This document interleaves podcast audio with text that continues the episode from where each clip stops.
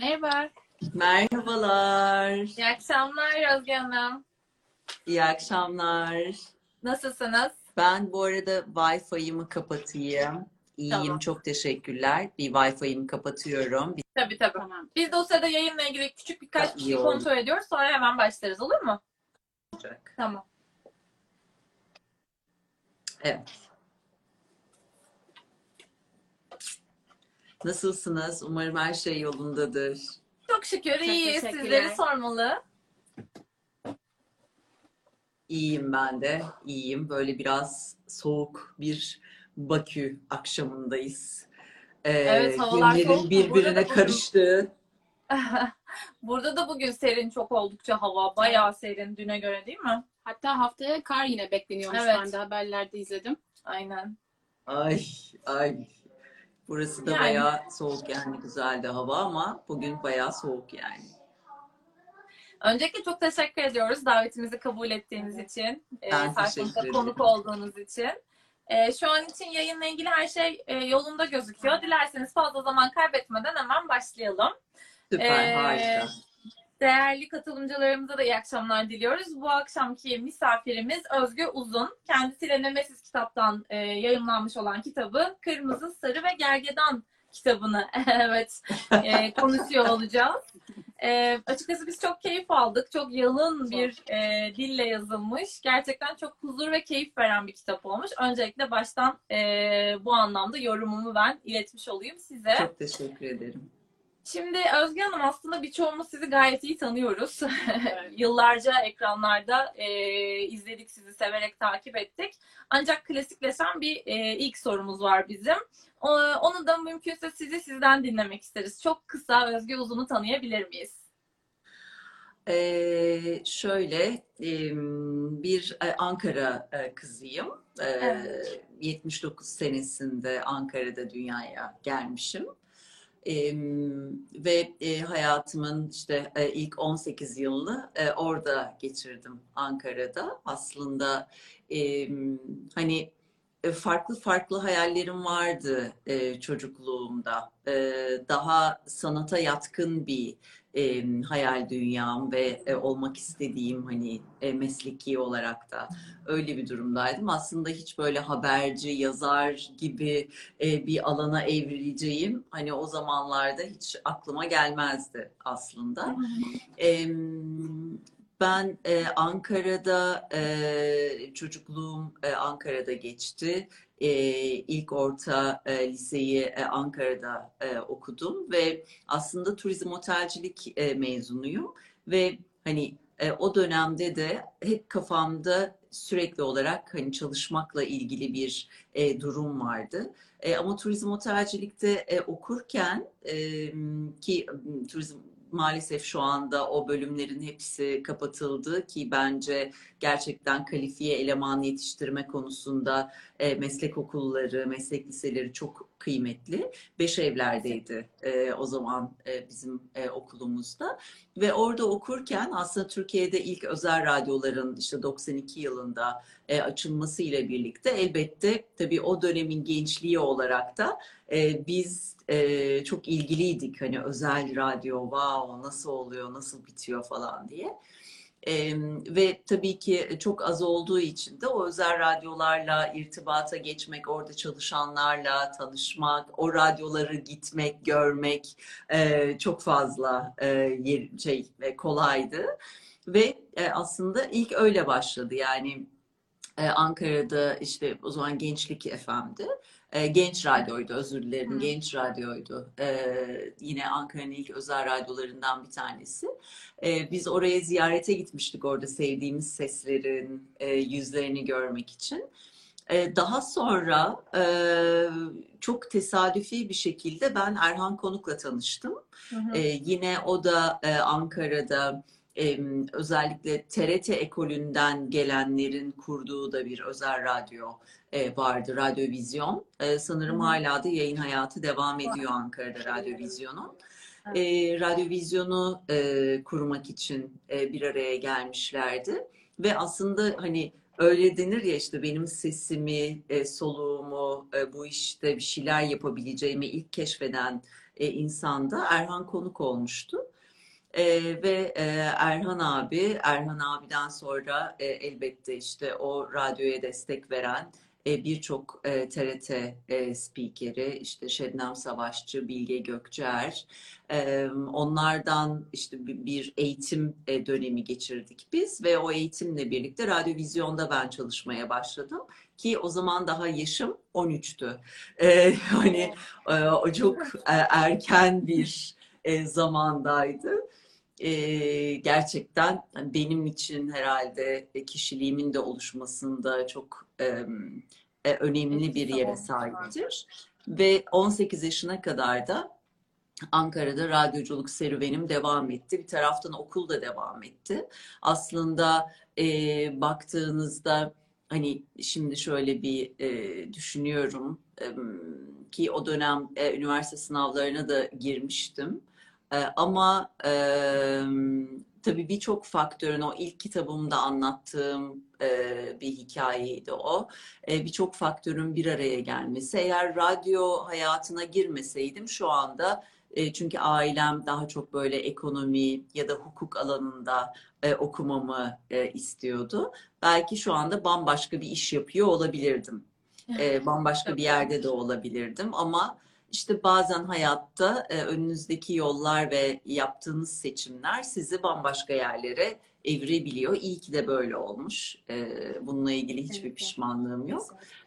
Ama radyoyla beraber işte 18 yaşıma kadar Ankara'daydım. Sonra İstanbul'a göçtüm. Gittim. İstanbul'da Alem FM'de ilk çalışmaya başladım. Oradaki işle alakalı olarak zaten İstanbul'a gitmiştim.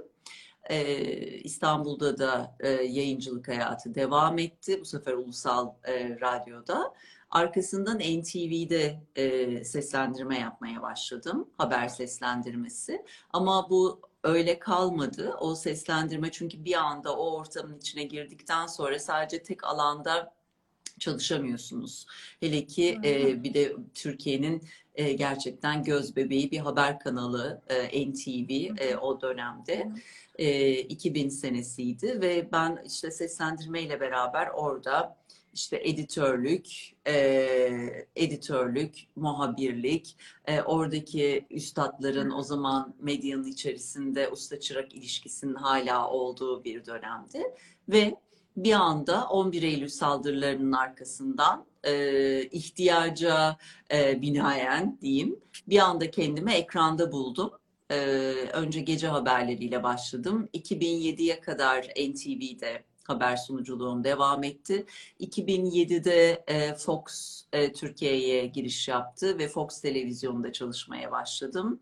2009'da Mehmet Ali Birand'ın teklifiyle CNN Türkiye geçtim. Benim için hayatımın en önemli dönüm noktalarından bir tanesidir CNN Türk. Ve CNN Türk'ten sonra da yine işte bu son kitabımda birazcık yazdığım aslında belki haberciliğin yetmediği, kendimi yetersiz hissettiğim, gaza geldiğim bir dönemde dedim ki ya ben program sunuculuğu da yaparım, çünkü iyi bir haberciyim, iyi bir haberciysem iyi de bir program sunucusu olabilirim noktasında aslında program sunuculuğuna evrildim. Yaklaşık işte 1,5 sene Acun Ilıcalı ile beraber TV8'de çalıştım. Daha sonra bir TRT Haber dönemim var ve TRT Haber'den sonra da en son aslında işte bir süre Amerika dönemim oldu TRT'den sonra.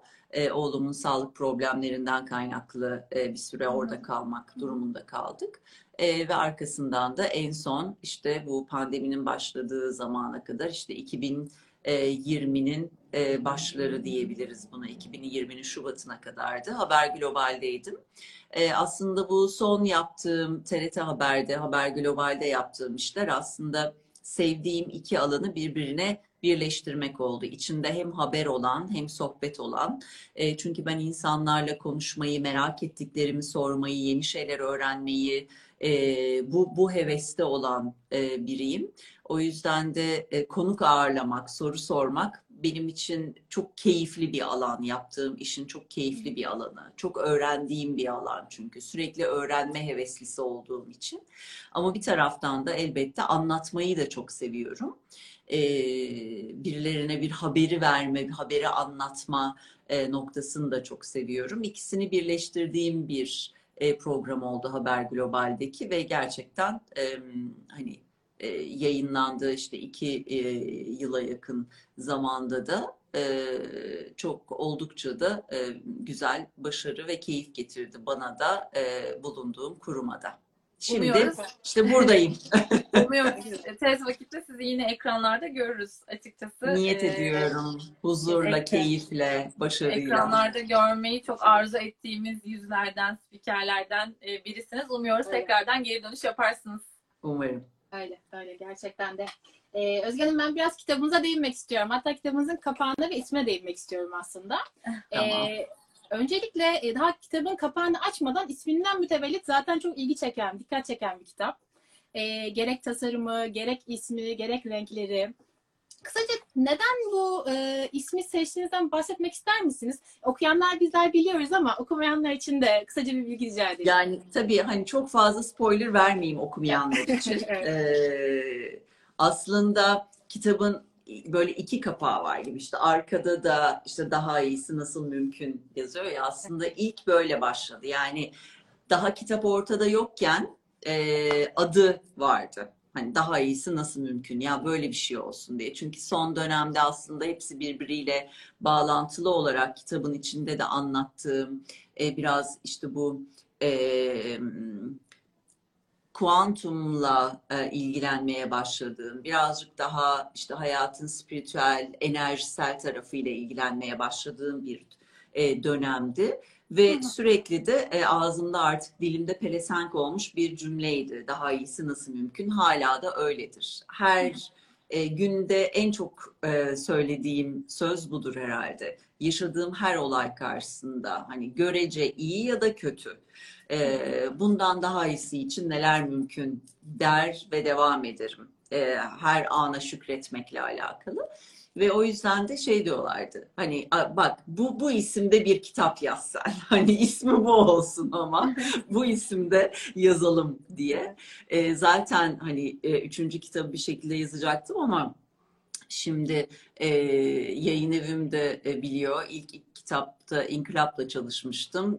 Şimdi bu 3. kitapta Nemesis'le çalıştım ve her 2 yayın evindeki çalışma arkadaşlarım da bilirler. Mesela benim uzun sürmez kitap yazma dönemim. Benim düşünme, onu harmanlama ve aslında kafamda yazma dönemim uzun sürüyor. O böyle kafamda böyle bir an geliyor.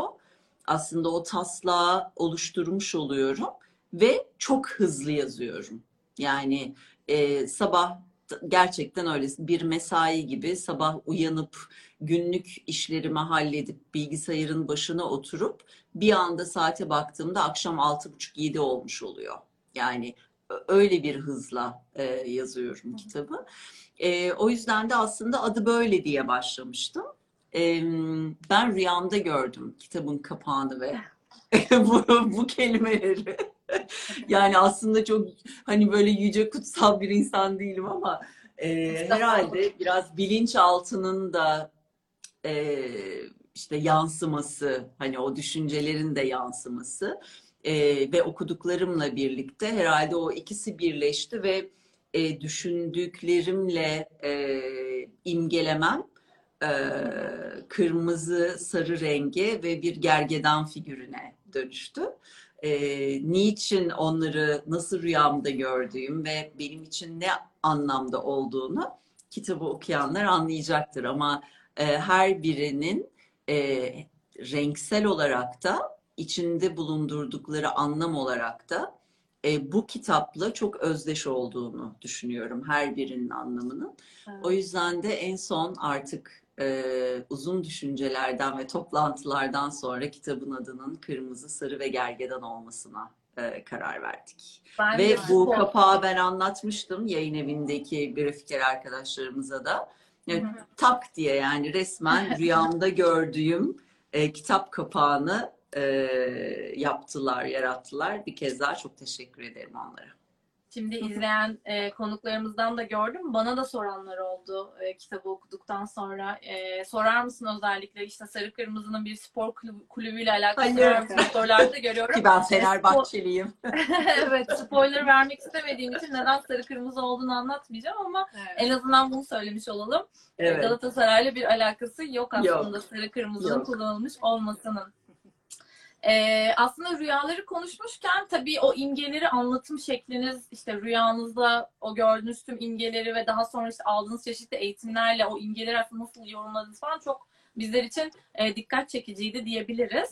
Ben şey kısmını merak ediyorum biraz. Rüyalarınız size hep böyle yol gösterici midir? Hani uzun zamandan beri öyle. Genelde öyledir, biliyor musunuz? Yani evet, ben çok güvenirim rüyalarıma ve ayırt edebiliyorum. Yani hani bazı rüyalar, işte o gün çok sıkıntılı bir gün geçirdiysem elbette hani onun şeyiyle böyle abuk subuk uzun film, korku filmi tadında evet, rüyalar görüyorum. Çok az kabus görürüm ben. Hı hı. Hani böyle diye uyandığım az zaman vardır ama mesela gördüğüm belli başlı rüya çeşitleri var. Ve onların ne anla hep şey yaparım yani, Allah'ım hayırlara çıkarsın inşallah diye uyandığım durumlar vardır. Genelde hissederim. Yani o konuda hisleri biraz kuvvetli biriyim ben. Anladım. Bazen de korkutur bu hisler beni. Yani şöyle söyleyeyim, mesela araba kullanırken de öyle. Hem bedensel hem de hissel olarak reflekslerim biraz kuvvetli ve bazen yanımdaki insanlar için de sinir bozucu olabiliyor. Maalesef ki. Araba kullanırken mesela 3 araba öncesinin yapabileceği hareketleri tahmin eder ve ona göre gardımı alırım ve çoğunlukla bu böyle nokta atışı olmuş olur. Güzel bir şey bence. Güzel. İleri görüştük. Güzel bir özellik. Evet. İnsanları da öyle anlayabiliyorum evet, mesela. Evet. Yani önyargılı değilimdir insanlarla ilgili. Şans veririm. Mesela ben hep kartları açık biriyimdir. Yani evet, tek tek açarlar ya genelde. Hani o aynen, güven bağını oluşturmak için. Benim kartlarım açıktır hep. Onlar sonra tek tek kapanır. Yani duvarlarımı ki dışarıdan böyle büyük ihtimalle biraz fiziksel tipimden, özelliklerimden, sesimden kaynaklı biraz soğuk, duvarlı, daha böyle snob görünen bir tipim var. Tipimden kaybediyorum hani bazı konularda ama normalde hani beni birebir de tanıyan insanlar hani öyle olmadığımı da her zaman ya evet hiç değilsin noktasını söylerler. Ve ben çok açığımdır. Kartlarım hep açıktır. Sonradan böyle yavaş yavaş kapanır onlar. Maalesef. Maalesef. Kapanınca da açılmıyor, biliyor musunuz? Evet. İki türlü oluşunda bence avantaj ve dezavantajları var. Kartları açınca aslında o açan kişi açısından çok büyük bir rahatlık olduğunu düşünüyorum ben. Evet. Ama kırılma açısından da bizim için gerek yok. Evet, taktik evet, ihtiyacınız yok. Strateji yapmanıza gerek yok. Bu büyük rahatlık. Hiç bilmem. Hiç evet, strateji yapmayı. Mesela bu işte de öyle, aşkta da öyle, arkadaşlıkta evet, da yani sıfır strateji. Yani sıfır. Ama işte öyle olunca da hayat bir şekilde zor mecbur olabilir, bırakıyor o kartları kapatıp duvarları örmeyi. O yüzden maalesef, iki tarafında hem artısı hem eksisi var ama tabii karakter yani bunda evet, çok fazla müdahale edebileceğimiz bir tarafta evet, olmuyor çoğu zaman. Maalesef. Öyle. Sözü sana bırakayım. Ben devam ediyorum. Özge Hanım, kitabınızda iyi ki düştüm yoksa ayakta kalmayı nasıl öğrenirdim diye sorduğum için buradayım diyorsunuz. Evet. Ve bunu çok büyük açık yüreklilikle kitabınız boyunca da aslında dile getiriyorsunuz. Aksine insanlar kendilerini daha zayıf hissettikleri anıları kendilerine saklamayı seçerken siz aslında onlarla başa çıkıp özgürleşiyorsunuz. Bunu nasıl başardınız acaba? Böyle. Yani bunu saklamadan aslında. Çünkü şöyle bir durum var. Bize işte bu 70'li ve 80'lerin başında doğanlara, çünkü bizim annelerimiz, anneannelerimiz, babalarımıza da hep öyle öğretilmiş. İşte kol kırılır, yin içinde kalır evladım. Hani zayıflıklarını gösterme, işte sen güçlü dur. Şimdi bunların hepsi çok önemli ama her iki tarafta, yani güçlü olmak, zayıf olmak diye adlandırırsak, birbirini besleyen duygular bunlar. Yani aslında kötü yoksa iyi de var olmaz. Renkler için de bu geçerli. Her birinden, her birini karıştırdığında ayrı bir rengi elde edersin. O yüzden de sen düşmeyi bilmiyorsan, düşmediysen, incinmediysen, kırılmadıysan, kırmadıysan, bunun tersini bilebilmen, bununla ilgili kendini geliştirebilmen çok zor. Düşmeden ayağa kalkamazsın. Eğer sürekli ayaktaysan zaten ve hiç düşmediysen, vay haline yani hani gerçekten vay haline. O zaman empati de kuramazsın, sempati de kuramazsın hiç kimseye. Bundan dolayı insanlar hep şeyi, işte başarılarıyla övünürler ve elbette bu arada başarı da övünülmesi gereken bir durumdur. Başkalarının seni övmesini, hani Şahan'ın hep yaptığı "öv beni" noktası var ya, onu beklemeden bir taraftan kendine "aferin kızım, aslansın, kaplansın", hatta geçen gün story'de öyle bir şey paylaştım. Onu neden sonra paylaştım? Çok açık söyleyeyim. İşte oturduğumuz evin perdelerini yıkadım. Bu arada o kadar hani ağır ki perdeler, o kalın olan perdeler. Evet, bir de ıslak ıslak asıyorum ki ütüye gerek olmasın diye buradan da ev hanımlarına küçük tüyolar vereyim. O kadar ağır ki, yani böyle kadifemsi. Ve bir yerde böyle şey yaptım, dedim ki hadi Özge, aslansın Özge, kaplansın Özge, sen bunu asarsın Özge diye. Ve sonra da dedim ki Allah'ım, Instagram izliyor gerçekten bizi. Önüme işte o şey düştü, post düştü ve onu paylaştım geçen gün. Gerçekten insanın kendini takdir etmesi, bravo ya, bak bunu da başardın, aferin kız sana, aferin çocuğum sana demesi çok kıymetli bir şey. Ama İşte mesela kitapta da bir yerde bundan bahsediyorum. Kendini bilmekle, haddini bilmekle, ki son dönemde bence en büyük kaybettiğimiz durum bu. Kimse haddini bilmiyor.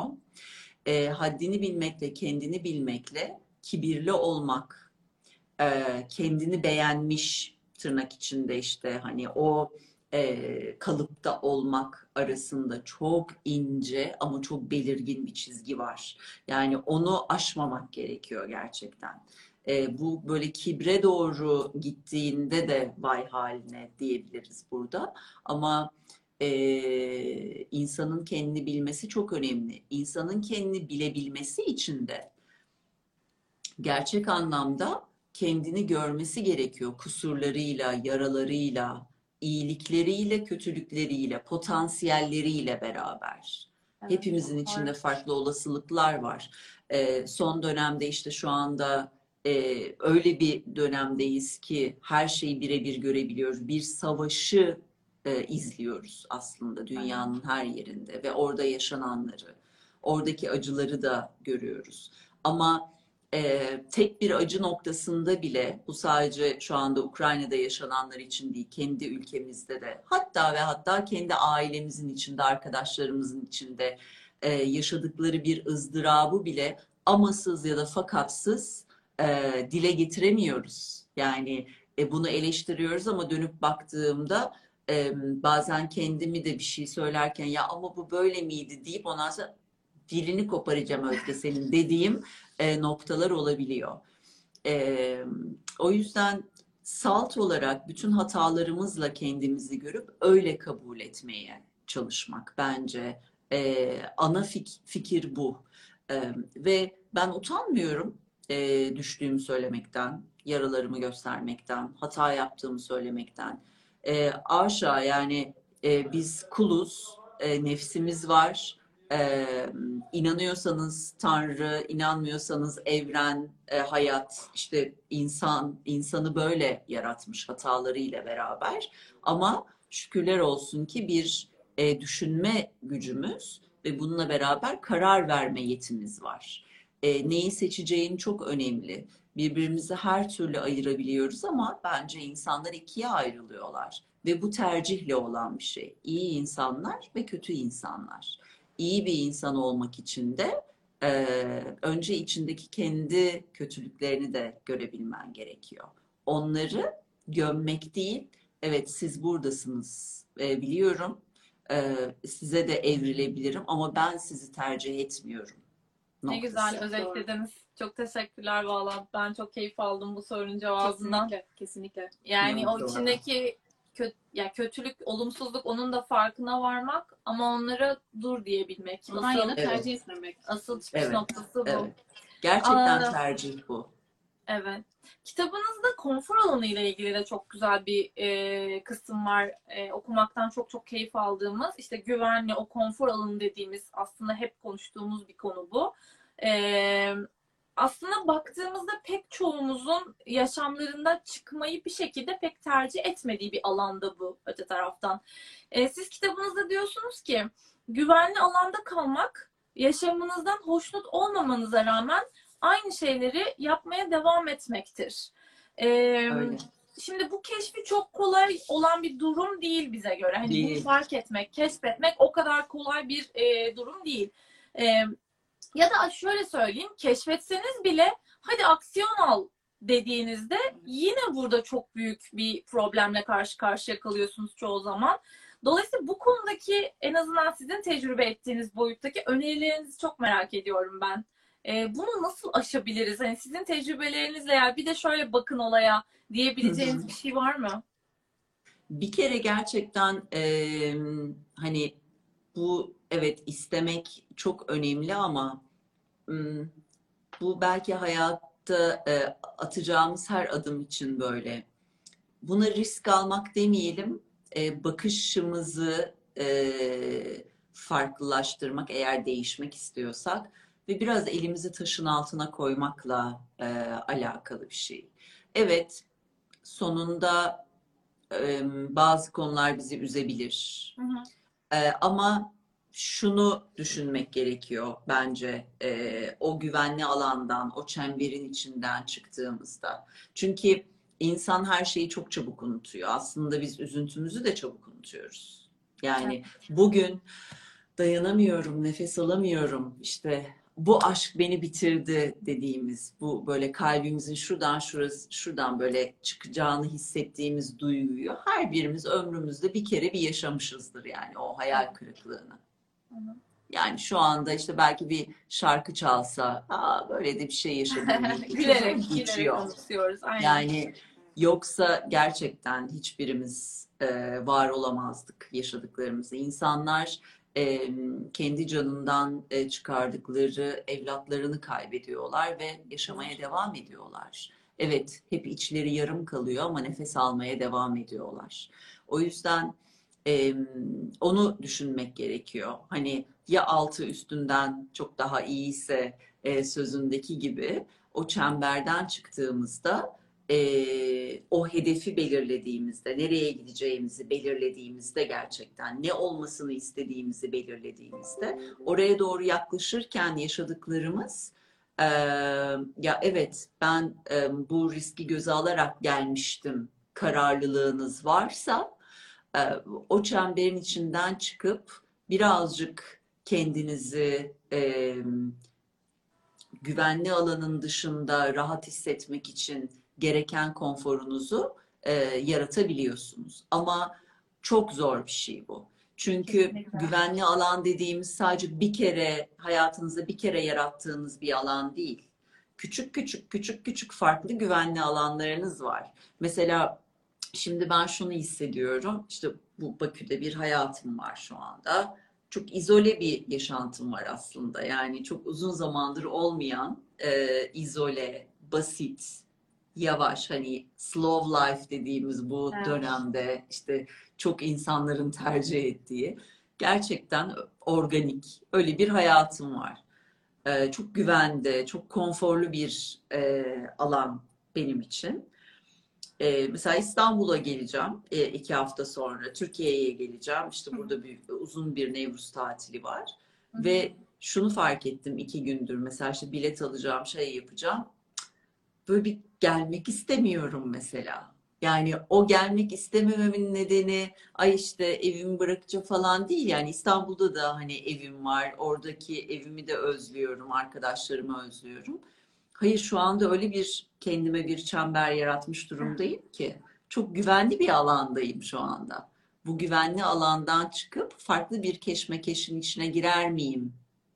Noktası. Ve şunu biliyorum. İstanbul'a geldiğimde elbette, oraya geldiğimde İşte şimdi 4. kitapla ilgili görüşmeler var, okey, ama bir taraftan da televizyonla ilgili de işte benimle görüşmek isteyenler var, farklı acaba proje olur mu diye düşündüğümüz, sürekli fikir alışverişinde bulunduğumuz bir alan var. Evet, işimi çok özlüyorum ama şey diyorum, bu güvenli alan da hani biliyorum şimdi bak güvenli alana da alıştım, şimdi yeni bir şey mi kuracağım?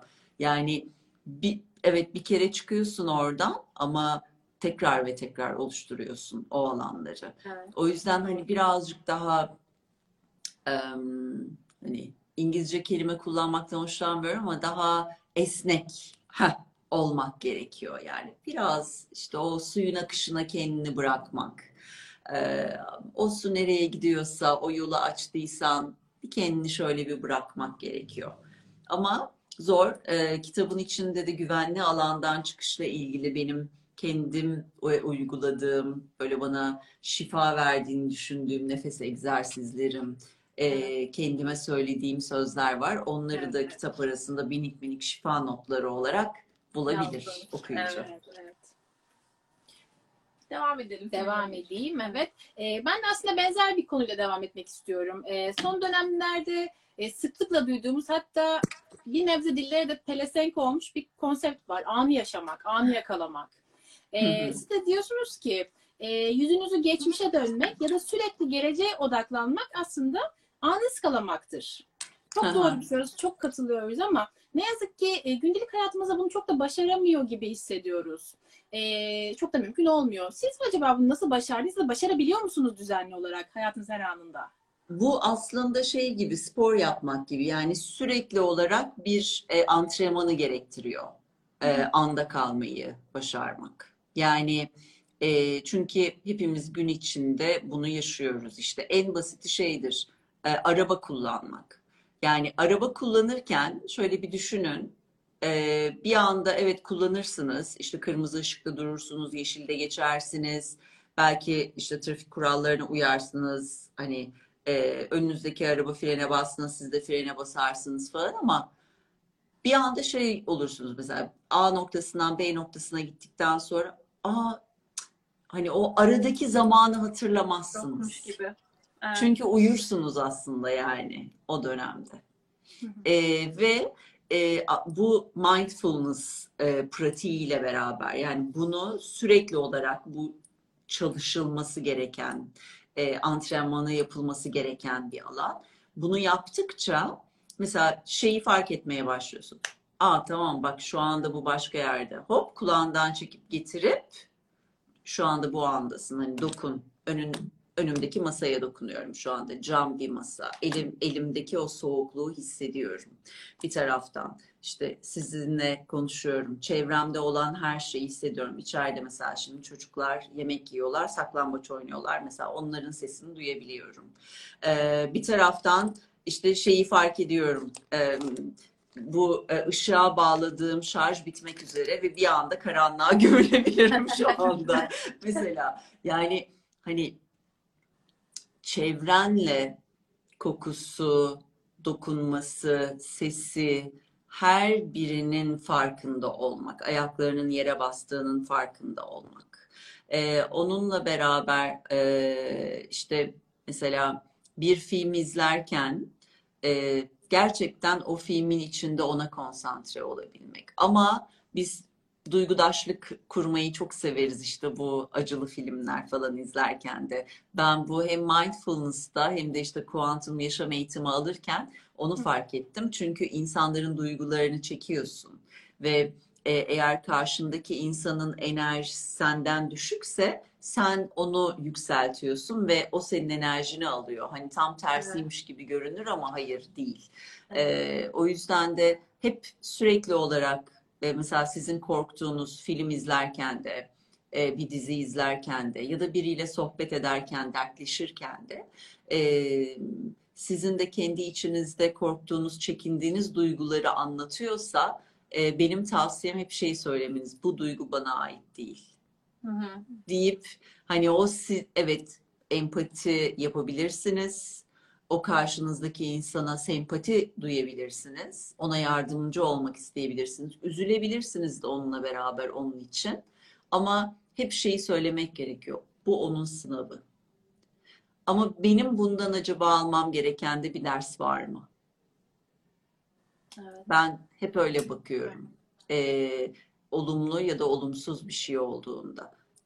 Ne öğrendim? Çünkü yaşadığın ve gördüğün hiçbir şey boşuna değil bu hayatta. Benim inancım bu noktada. Her biri bizim için birer öğretmen ve biz de birileri için öğretmeniz aslında. Şu anda işte bizi izleyen insanlar için de hiç belki bir cümlesinden ya da bir kelimesinden farklı bir şey duyması gerekiyor. Belki o onun zihnini harekete geçirdi. Aa, evet bu böyle miydi acaba dediği nokta.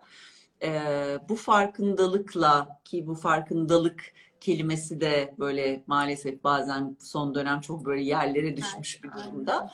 Ama gerçekten bununla beraber niçin bu hayatta olduğun, aldığın nefesin ne kadar kıymetli olduğunu bilerek devam etmek, anda kalmak. Evet sevgili Serap'ın kulakları çınlasın, Serap Etçi'nin. Evet aslında konuyu oraya getireceğim. Şimdi kabaca böyle toparlarsam tüm bu konuştuğumuz şeyler biraz işte şifalanma yöntemleri aslında olarak belki tanımlanabilir. Çok yanlış olmaz. Şimdi siz de dediniz belki şu an bizi izleyenler arasında bu anlamda da gerçekten desteğe ihtiyaç duyan ya da bu anlamdaki farkındalığını birazcık arttırmaya ihtiyaç duyan kişiler de olabilir. Şimdi ben kitabınızda aldığım notlarda iki tane ismi, biri Berrak Yurdakul öne çıkıyor. Bu anlamda bu şifalanma evet. yöntemleri anlamında yararlandığınız Berrak Yurdakul'u bizler de gayet tanıyoruz. Evet. Kitaplarını da okuyoruz kendisinin. İşte eğitimlerine... Hastasıyım kendisinin. Bayılıyorum ona. Gerçekten çok güzel kitapları var. Kendisinin eğitimlerinden bahsediyorsunuz bir taraftan. Bir taraftan da işte bu kuantum düşünce tekniği dediğimiz Serap Etçi'nin kendi gücünü keşfet eğitiminden bahsediyorsunuz. Evet. Ve onu kısaca da şöyle yorumluyorsunuz. İşte yaşama ve kendime karşı resmen algılarım açıldı bu eğitimle birlikte diyorsunuz. O yüzden şimdi çok kısa bu iki boyutu toparlarsak hani örnek olarak verebilirsiniz ya da genel anlamda işte öncesi ve sonrası karşılaştırmasını yaptığınızda kendi tecrübeniz üzerinden nasıl bir çıktı sağladı size bu eğitimlerden öncesi Özge Uzun ve sonrası Özge Uzun? Bir kere çok sakinleştirdi beni. Evet. Yani dışarıdan da hep böyle daha işte hani oturaklı, sakin gibi görünen bir yapım varsa da içimde sürekli çığlık atan bir çocuk vardı aslında. Hı hı. O çocuğun çığlıklarını susturdu, o çocuğu sakinleştirdi. Bu hayatta tek bir doğru... Bak gitti. Çok romantik. Böyle de gayet güzelsiniz. Şuradan bir ışık açabilirim tabii, çok karanlıksa. Tabii. Efendim? Yani biz...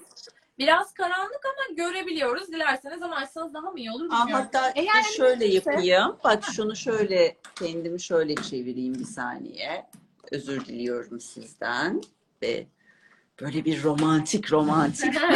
Evet, şu arkamda bir ağacım vardı. O ağacın ışığı belki. Şöyle güzel. Süper. Böyle çok daha iyi. Değil mi? Evet evet, süper oldu. Gayet güzel, evet. Filo. Evet. İçimde böyle çığlık atan bir çocuk vardı ve o çocuğu sakinleştirdi aslında biraz bu eğitimler.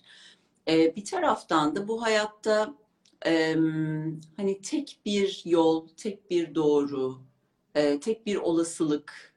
Çünkü biz hep o olasılıklar üzerinden gidiyoruz. Yani bu işte belki çocukluğumuzdan gelen öğretilerle beraber işte ne diyorlar bize? İşte oku, iyi bir iş sahibi ol, bir sigortan olsun, emekliliğini kazan, iyi bir eş bul, evlen. İşte anne olursan şöyle yap, baba olursan böyle yap, işte şöyle bir evin olsun,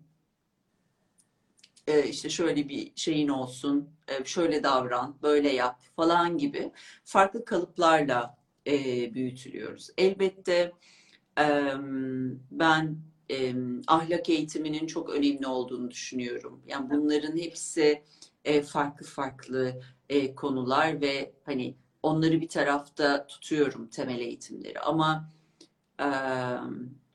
mesela kendim için söylersem, kendimi bildim bileli çalışıyorum. Hı-hı. Kendimi bildim bileli, hani şükürler olsun kendi içimde inişlerim, çıkışlarım, düşüşlerim olduysa da grafiğimi, mesleki grafiğimi hep bir doğrultuda tuttuğumu düşünüyorum ve insanlardaki güveni kırmadan, kitapta dediğim gibi hani çok da rezil olmadan meslek hayatımı devam ettirdiğimi inanıyorum. Deneye yanıla, bazen hani başarılı olduğum zamanlar ya da bana üstüme uymadığı elbiseleri giysem de hani bir şekilde yanlarını dikişleyerek hani sakil durmadan devam ettiğimi düşünüyorum hayatıma. Ama öyle bir dönemde karşıma çıktı ki aslında Serap, işte televizyonu bırakmıştım, bambaşka bir ülkeye göç ettim. Bir daha asla yapmam dediğim adamla tekrar evlendim. Hani her şeyi bırakıp geldim. Belki de hayatımın en verimli döneminde tamamen böyle bir izole olmuş olduğumu hissettiğim, ya çok özür dilerim argo kullanacağım için ama ne bok yedim ben acaba şimdi, ne olacak diye hakikaten düşündüğüm bir dönemdi bu. Bitti benim hayatım ya bundan sonra dediğim bir dönemdi. Çünkü hayatımda iyi olmayı, mutlu olmayı, gülümsemeyi sadece ve sadece son 20 yılda neredeyse işime bağladığımı fark ettim. Yani eğer ki işim yoksa, ekranda değilsem ve oradan para kazanamıyorsam demek ki ben artık ben değilim. Yani ben olamam bundan sonra noktası. Ama sonra fark ettim ki benim kim olduğumu belirleyen şey yaptığım iş değil, nerede yaşadığım değil, ne kadar para kazandığım da değil. Kim olduğumu belirleyen şey benim içimde o anda hissettiğim duygu, huzur ve mutluluk. Ve bu huzur ve mutluluk sadece tek bir olasılığa bağlı değil, birçok olasılığa bağlı. Bu olasılıkları nasıl keşfedeceğimi, içimdeki bu enerjiyi, yaşama sevincini nasıl daha yükselteceğimi, daha ön yargısız, teflon tava gibi, ben bayılıyorum bu tabire, evet, olmayı nasıl becerebileceğimi, yemekleri üzerimde güzel pişirip tatlarını verip o minik sularından kendimi alıp ama hiçbir şey üzerime yapışmadan bu hayatta nasıl devam edebileceğimi gösterdi bu eğitimler bana. Ne kadar böyle bir sürede şey yaptı, bu eğitimler sürdü? Şöyle aslında hala devam ediyor. Yani ben hala Serap'la çalışmaya, ki tabii o bana söylediği, en son ben İstanbul'a geldiğimde tekrar bir araya geldik. Onunla beraber İstanbul'da bana dedi ki yani sen artık işte 4. aşamadasın, 5. aşamadasın ve ona göre artık ben böyle minik minik işte workshoplar verebilirim, işte konuşabilirim. Ama ben hala kendi içimde işte bunları kitabımda, bu son kitabımda aslında biraz hani onun ufak parçaları vardı. Hani kendi üzerimde deneyip, görüp, kendime alıp insanlara nasıl anlatabileceğimi gösterdiğim bir alanda aslında bu kitapta yazdıklarım. Hala devam ediyor. Hala paylaşımlarımız da devam ediyor. Tabii çok iyi artık kardeşim, kız kardeşim diyebileceğim biri Serap benim hayatımda. Ama minik minik, hatta o da bana diyor ki sen de benim bilinçaltımın bir sesisin. Çünkü işte bazı konularda bir şey oluyor. Mesela arıyorum, diyorum ki Serap'cığım bak işte şuna şuna dikkat etmen gerekiyor biliyorsun değil mi diye. Diyor ki evet işte uyarı sesim geldi şimdi mesela. Hala devam ediyorum. Anladım. Çok güzel. Özge Hanım hemen sıra sende. Pardon. Özge Hanım, ben de duygusal olarak kendinizi ifade edebilme becerisine değinmek istiyorum biraz. Evet, güzel bir kavramlı kitapta. Evet. Bu konunun önemi kavramanızın yıllar sürdüğünü ama kavradıktan sonra da hayatınızda çok olumlu etkilerinin olduğundan bahsediyorsunuz. Öncelikle ne demek bu duygusal olarak kendini ifade edebilme becerisi? Biraz bize anlatabilirseniz çok seviniriz. Duygusal olarak kendini anlatabilme becerisi aslında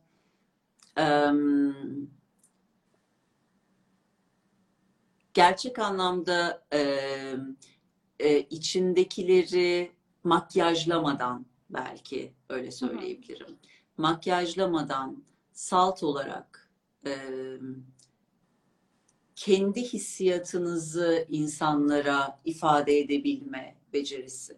Ama hepimiz birbirimize duygularımızı paylaşıyoruz. Günde belki diyaloglarımızın %80'i birbirimizle bu alışveriş içerisinde geçiyor. Ama şimdi dürüst olalım, çocuğumuzla beraber, çocuğumuzla bile konuşurken hep onları böyle bir yontma, kırpma, orasından alma ihtiyacı hissediyoruz.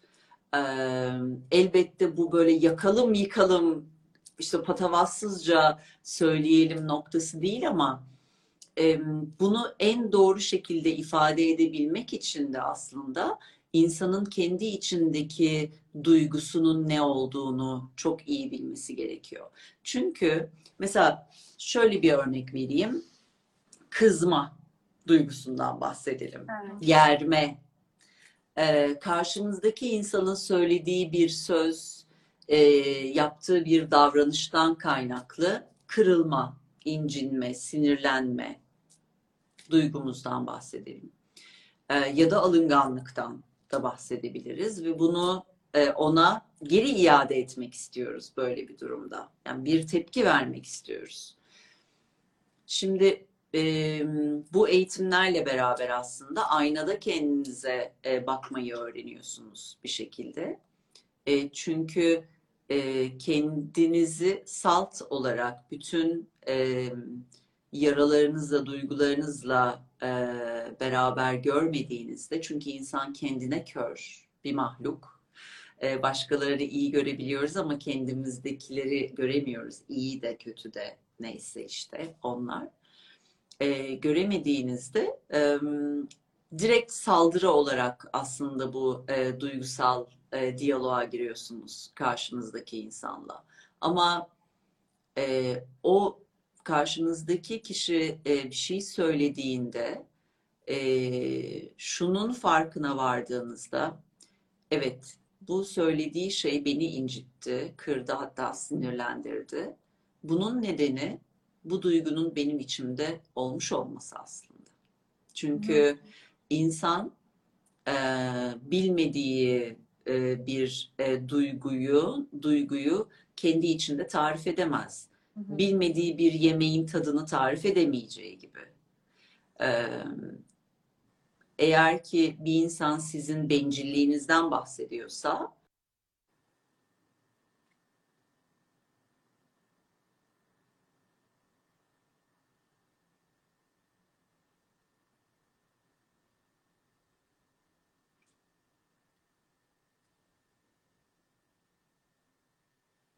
galiba programda. Bir saniye bekleyelim. Herhalde tekrar bağlanacaktır. Özge Hanım, bizi duyabiliyor musunuz? Sanki hop. Evet, Özge Hanım düştü. Bir tekrar davet edebilirsek.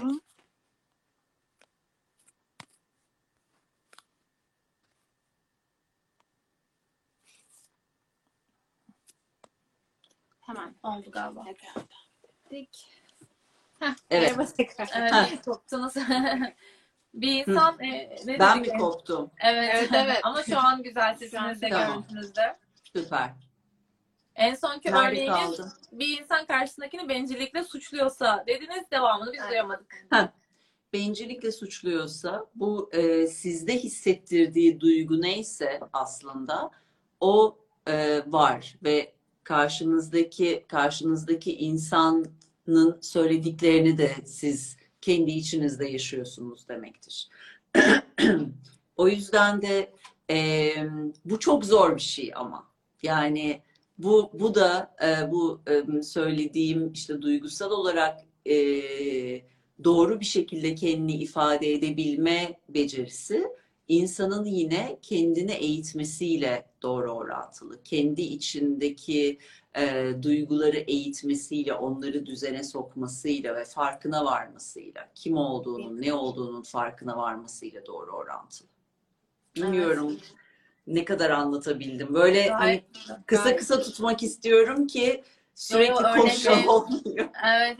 Örneklerinize de birlikte gayet net ve anlaşılır. Teşekkür ediyoruz. Ben aslında affetmek konusuna biraz gelmek istiyorum. Yine bence kitabınızda gayet güzel ifade etmişsiniz o kısmı da. Şimdi ben yani şunu çok net söyleyebiliriz. Siz kendinizle yüzleşmeyi çok gerçekten net bir şekilde başarabilen bir kadınsınız. Bizim kendimizi kitap öncesinde sorularımızı hazırlarken hep kitaplarla ilgili değerlendirme yapıyoruz. Yani bu kitabın ana çıktılarından biri bize göre. Bu anlamda gerçekten çok cesursunuz. Dolayısıyla şimdi bu işte özgürleşme halini konuşuyoruz. Bir de bunun bir boyutu var, affetmek.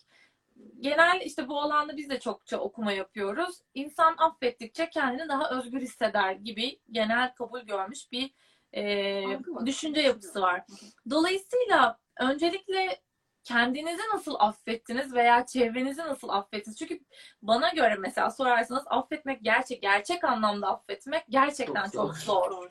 Yani bazen insan şey diyebiliyor, ya tamam artık hani onu affettim, daha fazla onu düşünmemek için ve kendimi özgür bırakabilmek için affettim, bırakıyorum artık onunla ilgili düşünmeyi, ama bu İçsel olarak çok gerçekleşmiyor çoğu zaman. Hatta manipüle ettiğimizi düşünüyorum yani. Gerçekten affetmekten ziyade onun üzerine bir şeyler de örtüp sanki affetmiş gibi geçiştiriyoruz. Aynımış gibi yapıyoruz. Gibi ve dolayısıyla zaten etkin bir sonuca ulaşamıyoruz. Dolayısıyla bu anlamda sizin duygu ve düşüncelerinizi merak ediyoruz. Affetmek zor. Ama en zoru inanın insanın kendini affedebilmesi. Yani bu çok zor bir şey. Hani ben bazı konularda bunu başardım ama bazı konularda hala bunun üzerinde çalışıyorum. Yani gerçekten hala böyle tutup beni geri çeken duygular oluyor yani. Hani işte o arada sohbetin en başında söylediğimiz o amalar, o fakatlar. Evet. İşte o yaralar böyle kendine doğru çekiyor insanı. Ama neredeyse hani böyle bir yüzde verirsem böyle bir %80 kendimi affettim gibi. Böyle bir %20'lik bir kısım kaldı. Gayet başarılı bir oran. Aslında hani insanlar affetmek deyince unutmak, hani affedeceğim, unutacağım. Ondan sonra oldu da bitti maşallah olacak. Ve bir daha işte onu hatırlamayacağım ya da o duyguyu hatırlamayacağım gibi bir hisleri, böyle bir düşünceleri var. Yani affetmeyi böyle bir şey zannediyoruz. Biz sanki işte mesela işte affetme seansları yapılıyor, işte bilinçaltı temizliği. Zannediyorlar ki işte gideceğiz, bilinçaltınızı temizlediğinde bütün o yaşanmış her şeyi biz unutacağız. Bitecek. Zihin hiç olumsuz hatırlatmayacak. Evet evet. Onu biz unutacağız ve okey yani affetmiştim ben olacak. O öyle bir şey değil. Evet. Yani değil öyle bir şey. Sadece bu çok paralel devam eden bir şey. Kabul etme. Kabullenme de değil. Çünkü kabullenme biraz boyun eğme hissiyatı da yaratan bir tabir bence. Kabul etme. Her şeyi olduğu gibi. Yani çünkü bazı şeyleri değiştiremezsiniz. O olmuştur bir kere yani. Hani o ok o yaydan fırlamıştır ve onun tekrar geri dönüşü yok. Yok yani. Yok bazı şeylerin. Evet. Geri dönüşü yok. Bir kere bunu kabul etmek gerekiyor. Evet, o oku ben çektim, fırlattım. Ya da o ok geldi, beni vurdu. İşte kitaptaki o okçu hikayesinde olduğu gibi. Aynen. Geldi, beni vurdu. Tamam, bu oldu. Bundan sonra ne olacak? Bir kere bunu kabul etmek. Bununla ilgili eğer yapabileceğin bir şeyler varsa okey onları yapmak. Ama çok fazla da artık yapabilecek de bir şey kalmadıysa bunun içinde kendi içindeki pişmanlığını hissediyorsan, olmaması gereken durumları gördüysen, bunlarla hesaplaşıp içinde anlaştıysan ve şunu da söyleyebiliyorsan, evet bundan sonra böyle bir olay yaşadığımda bunları yapmamam gerektiğinin farkındayım deyip, çünkü mutlaka ondan sonra ona benzer bir şey yaşarsınız. Evet. Bu böyle bir durumdur. Yani onun farkına vardığın anda o olayın bir benzeri muhakkak karşınıza çıkar ve orada da o adımları atıp sükunetle, bilerek hissettiğinizde işte o an kabule geçmiş oluyorsunuz aslında. Evet. Ve onunla beraber de o kabule geçtiğinizde artık o durumu düşünmek, onunla ilgili anılarla karşılaşmak ya da o duyguyu hatırlatacak bir şeyi gördüğünüzde içiniz acımamaya başlıyor. İşte böyle o teflon tavaya dönüşüyorsunuz. Aynen. Üzerinizde pişiyor. Ama çok rahatlıkla o teflon tavadaki gibi kendi üstünüzden hop diye atabiliyorsunuz o duyguyu. Kesinlikle. Ve neyi öğreniyorsunuz biliyor musunuz aslında? Bütün bu süreçte gerçek anlamda bazen bana ne, bazen de sana ne demeyi öğreniyorsunuz. Çok güzel ifade ettiniz. Özge Hanım, kapanış sorusunu kitabınızın arkasındaki soruyla yapalım isteriz. Daha iyisi nasıl mümkün size göre? Ne önerirsiniz? O kadar çok olasılık var ki hep daha iyisi olması için. Belki de her zaman için. Daha iyisini de hedeflememek mi gerekiyor acaba? Hayır. Zaten siz daha iyisi nasıl mümkün diye sordukça hep onun üst versiyonları karşınıza çıkıyor. Ama gerçek anlamda nasıl baktığınızla çok doğru orantılı bir şey. Siz daha iyisini, mucizeyi nerede arıyorsanız aslında orada. Ve bazen de hani su akar yolunu bulur en sevdiğim sözlerden bir tanesidir. Bazen mucize dediğiniz ya da daha iyisi dediğiniz şey sabah uyandığınızda aldığınız derin bir nefes. Evet. Bazen ay başında gelen elektrik faturanızı rahatlıkla ödeyebilmeniz, mucize olarak adlandırdığınız. Bazen gerçekten işte iki harika kadınla kendinizi ifade edebildiğiniz, işte böyle bir loş ortamda ve kendinizi iyi hissedebildiğiniz, insanlara dokunabildiğinizi hissettiğiniz bir an. Evet. Ama önemli olan o daha iyisi nasıl mümkün diye sorarken önce her sabah uyandığınızda, elinizi yüzünüzü yıkarken aynaya baktığınızda kendi versiyonunuzun daha iyisinin nasıl mümkün olabileceğini sorarak başlarsanız bu zaten sizden bütünün hayrına yayılmaya başlayacaktır. Süper, süper özetlediniz. Öncelikle toparlamadan yorumlarla ilgili, ben birçoğunu kaçırdım, kusura bakmasın lütfen izleyiciler. Çok güzel şeyler yazıyorlardı. Ara ara okudum. Gerçekten çok güzel sizin için yorumlar var. Dediğim gibi yani şahsi kanaatimiz de zaten o. Bence gayet bu anlamda mesleki olarak sevilen birisiniz. Umuyoruz sizi kısa zamanda tekrar ekranlarda görürüz. İkinci olarak neden Bakü'de olduğunuzu sormuşlar. Ben kitaplara... Eş dolayısıyla. Evet, eş dolayısıyla oradasınız. Umuyoruz Türkiye'ye iş dolayısıyla geldiğiniz vesileyle yeniden dönüş yapmış olursunuz. Ve dediğim gibi gerçekten çok güzel yorumlar var. O yüzden herkese ayrı ayrı teşekkür ederim. Eğer arada atladığım sorular varsa da lütfen kimse kusura bakmasın. Biz çok teşekkür ederiz. Gerçekten çok keyifli bir söyleşiydi. Ne mutlu bana. Hem kitabınızı çok sevdik hem de bu anlamda gerçekten biraz farkındalığını, tüm bu konuştuğumuz konularda birazcık olsa farkındalığını arttırmak isteyen herkese de gerçekten tavsiyemizdir. Çok faydalanacaklarını ve keyif alacaklarını söyleyebiliriz biz. Dileriz tekrar görüşürüz Özge Hanım yeni kitaplarınızla. Umarım, bakalım. Yani kafamda işte böyle yavaş yavaş oturuyor şimdi. Evet. Sürekli Nemesis'te de sevgili Serap böyle ne zaman deyip beni dürtüyor. Bence çok önemli. Tez zamanda inşallah. İnşallah. Ne zaman onun için en hayırlı, güzel olacaksa o zaman olsun. Hiçbir acelem yok bu hayatta. Aynen. Amin diyelim. Çok teşekkür ediyoruz. Sizi bu şekilde de tanımış olmaktan dolayı çok çok mutluyuz. İyi akşamlar diliyoruz. Herkese iyi akşamlar diliyoruz. Herkese çok sevgiler. Bakü'den. Hoşçakalın. Hoşçakalın.